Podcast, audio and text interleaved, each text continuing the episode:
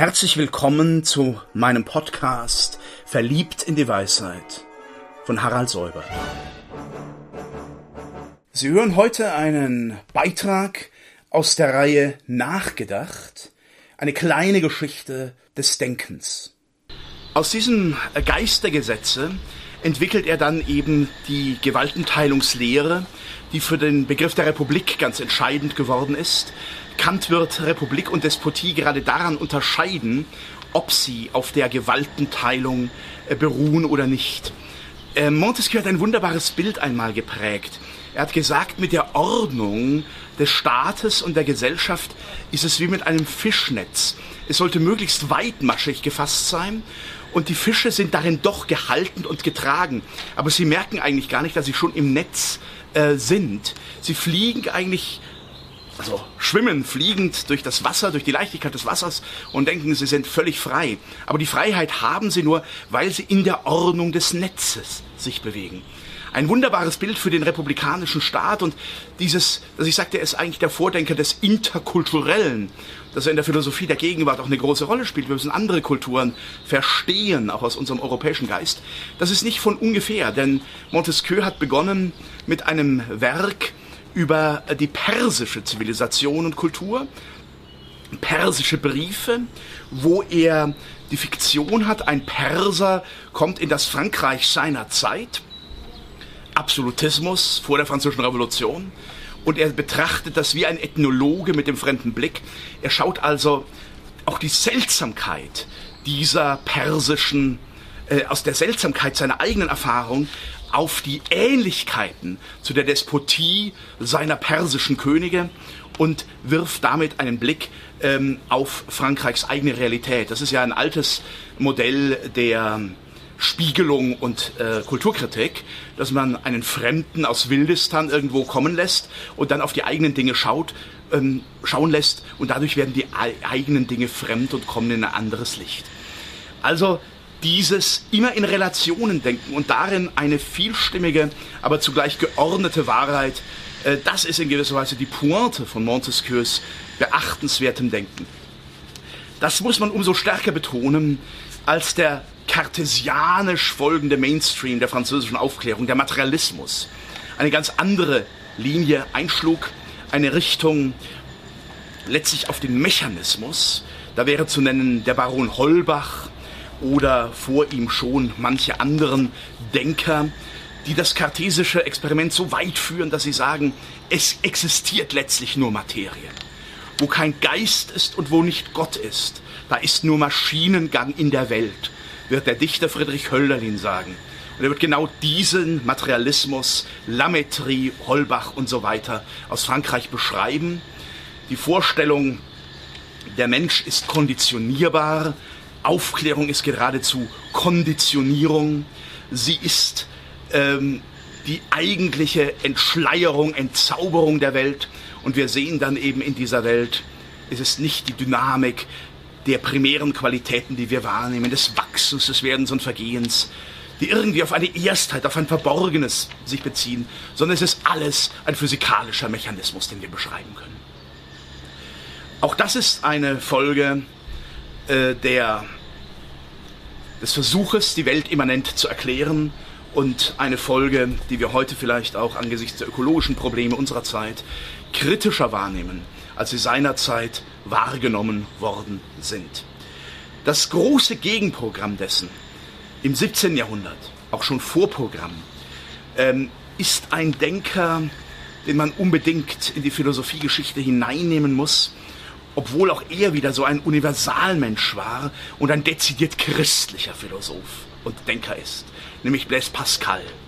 Blaise Pascal war Mathematiker, hat bis heute gültige mathematische Sätze aufgestellt, er hat an der Rechenmaschine konstruiert. Er war ein hochgradiger Rationalist, er kannte das Spiel des physikalistischen Rationalismus. Und er hat es ähm, in seine Philosophie auch integrieren können.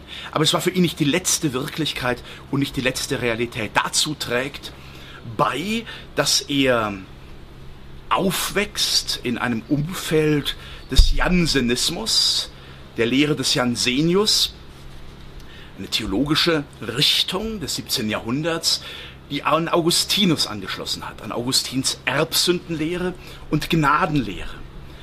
Der Mensch ist ganz in Gottes Hand. Er kann die Prädestination sich nicht ausrechnen. Die Prädestination unterliegt der vollständigen Souveränität Gottes. Daher ist eine rationale Theologie oder ein Gott der Vernunft nicht ausreichend. Das ist zunächst einmal das Bekenntnis oder die theologische Schulung. Sie wird aber erst lebendig durch ein Bekehrungserlebnis, das Blaise Pascal genau datieren konnte und das in seinem Leben buchstäblich Epoche machte, das sein Leben buchstäblich veränderte. Er hat dieses Erlebnis genau dokumentiert und er hat es in einem Zettel niedergelegt mit dem Titel Memorial, das Gedächtnis, der Gedächtniszettel. Er hat für den Fall, dass er Gefahr laufen würde, jemals dieses Erlebnis zu vergessen, dieses Memorial in seinen Mantel eingenäht und sich durch das Rascheln des Zettels im Mantelfutter gelegentlich daran erinnern lassen, sagt man. So ähnlich wie Luther dann auf eine Tafel schrieb, ich bin getauft. Ich lese Ihnen in der deutschen Übersetzung dieses Memorial vor, weil es erst zeigt, wohin ähm, diese Erweckung von Pascal eigentlich geht. Er datiert es auf die Nacht vom 23. November 1654 und er überschreibt es Gott Abrahams, Isaaks und Jakobs, nicht der Gott der Philosophen.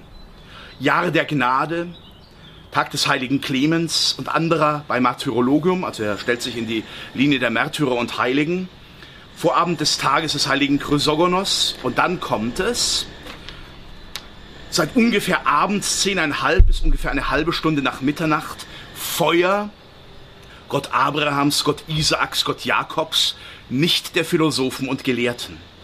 Gewissheit, Gewissheit, Empfinden, Freude, Friede. Der Gott Jesu Christi. Deum meum et deum vestrum, dein Gott und mein Gott. Anspielung auf das Buch Ruth in der lateinischen Übersetzung. Dein Gott ist mein Gott, vergessen der Welt und aller, nur Gottes nicht. Er ist allein auf den Wegen zu finden, die das Evangelium lehrt. Größe der menschlichen Seele, gerechter Vater. Die Welt kennt dich nicht, ich aber kenne dich. Freude, Freude, Freude, Freudentränen. Ich habe mich von ihm getrennt. De reliquerunt me fontem atque via. Mich hat es verlassen, den Quell des lebendigen Wassers. Anspielung auf Jeremia 2,13. Mein Gott, wirst du mich verlassen? Möge ich nicht auf ewig von ihm getrennt sein. Das ist aber das ewige Leben, dass sie dich, der du allein wahrer Gott bist und den du gesandt hast, Jesus Christus erkennen. Jesus Christus. Noch einmal, er wiederholt es dreimal. Jesus Christus. Ich habe mich von ihm getrennt, ich habe mich ihm entzogen, habe ihn geleugnet und gekreuzigt. Möge ich niemals von ihm getrennt sein ein großer Denker auf der Höhe seiner Zeit, der mit diesem Bekenntnis, diesem Weggezogen werden des Schleiers von seinen Augen, seine Confessio abgibt. Pascal hat von daher in seinem Spätwerk Pensée die Gedanken, den Menschen verstanden als eine schmale Insel, ausgegossen von einem Nichts in eine Unendlichkeit. Wenn der Mensch Größe, Bestand und Gnade finden will, dann muss er sich den Ordnungen Gottes anschließen. Er muss gewissermaßen in dem Licht seines Schöpfers und Erlösers bleiben. Äh, diese Ordnungen sind vieler Art. Äh, Pascal unterscheidet eine Ordnung der Konvention, eine Ordnung der Wissenschaft. Und er sagt, die Welt, die wir beschreiben können, mechanisch, mathematisch, es ist eben die gefallene Welt. Verstehen Sie? Deshalb ist es für ihn kein Unterschied, physikalisch die Welt zu erklären, so wie Hobbes es tut, de corpore. Äh, aber das ist nur die gefallene Welt, es ist nicht die Schöpfung, an die ich auf diese Weise herankomme. Wenn ich in die Schöpfungsgnade und Kraft kommen will, dann muss ich der Ordre du Coeur folgen. Sie ist zugleich Ordre des Ordres, der Inbegriff aller Ordnungen. Es ist die Verbundenheit mit dem Feuer der Liebe, der Gnade Jesu Christi die der Mensch nicht verdienen kann, der nicht ausrechnen kann, die ihm gegeben ist und der er zugleich sein Leben verdankt. Ich schließe diese Überlegungen zu dem unglaublich weisen Pascal, der immer wieder aufgenommen worden ist von christlichen Denkern, von Kierkegaard, von Dostoevsky, von Romano Guardini im 20. Jahrhundert. Ich schließe es mit einer Frage, die die Philosophin Wiebke Schrader in einem ihrer Aufsätze gestellt hat. Wiebke Schrader, 1931 bis 2007, für mich auch eine große Instanz im Denken meiner Jugendzeit. Sie hat die Frage gestellt, könnte es nicht sein, dass sich der Gott Abrahams, Isaaks und Jakobs als der Vater Jesu Christi als identisch mit dem Gott der Philosophen erweist?